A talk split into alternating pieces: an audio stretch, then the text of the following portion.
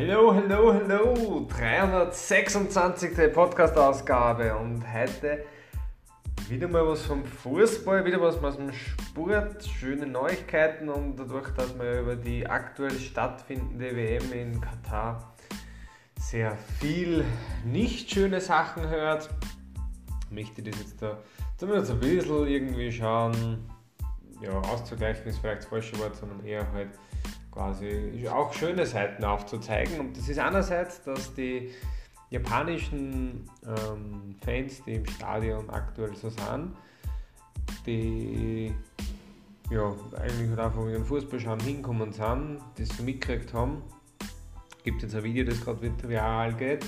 Die haben das halt mitgekriegt, dass recht viel Müll von, ich weiß jetzt nicht welchem Land von den Fans übergeblieben ist und so Fahnen und so weiter. Und dann haben die einfach sich gedacht, na, wir lassen eigentlich nie einen Trick zurück und auch wenn die nicht uns gesessen sind und gar nicht zu uns gehört haben, dann haben wir den auch weg und haben dann noch eine halbe Stunde nach dem Spiel den Dreck weggerammt, der teilweise gar nicht vorher noch war. Einfach nur, weil sie gesagt haben, na, sie hinterlassen keinen Dreck. Das finde ich mal einerseits sehr schön, eine sehr schöne Eigenschaft, die da konsequent vertreten wird.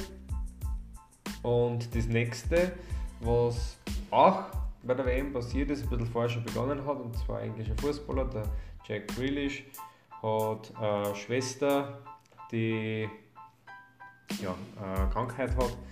Und er hat einen jungen Fan getroffen, der diese seltene Krankheit ebenso hat. Und der hat ihm halt dann ein bisschen so vor der WM gesagt, schau her, wenn du nächstes Mal da dann bei der WM oder so, dann mach so einen Torjubel für mich bitte.